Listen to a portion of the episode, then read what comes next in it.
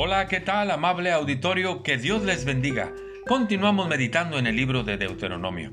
Hemos llegado al capítulo número 33 y el contenido de este capítulo está bien definido desde el primer versículo.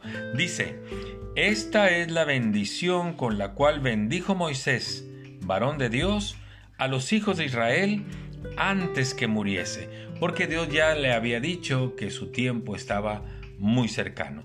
Y en ese tono Moisés empieza a dar bendición a cada una de las tribus que forman el pueblo de Dios. Esta era una práctica común entre los israelitas, era parte de su idiosincrasia, parte de lo que hacían de una manera muy natural, dar la bendición a los suyos. Y por ejemplo en el versículo 6 dice Moisés, para Rubén le deseo que viva, que no muera, y que no sean pocos sus varones, es decir, que tenga larga vida y que se multipliquen.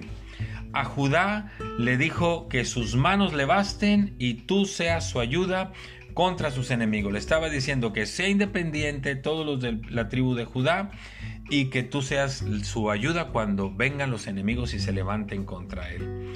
A Leví le dijo en el versículo 11, bendice, oh Señor, lo que hicieren y recibe con agrado la obra de sus manos. Y así, en ese tono, se pedía una bendición especial, es decir, la intervención de Dios en la vida de aquellos que eran bendecidos.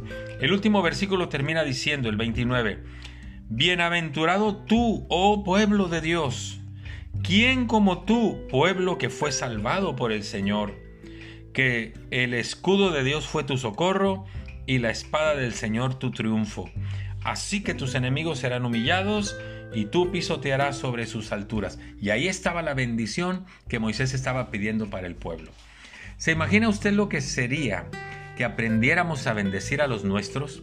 Imagínese usted bendecir a los hijos antes de que crucen el umbral de la puerta para irse a la escuela. Señor, bendice su ir y regresar.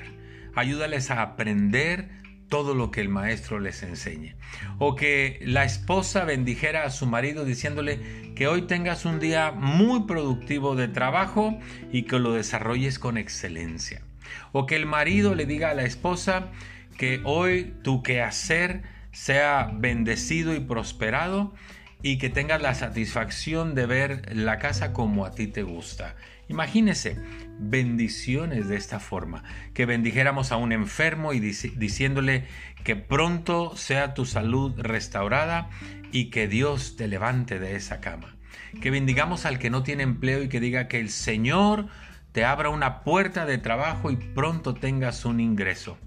Así que practiquemos la bendición, porque es pedir la intervención de Dios de una manera positiva en aquellos a quienes le damos la bendición. Muchas gracias, que Dios les bendiga, hasta pronto.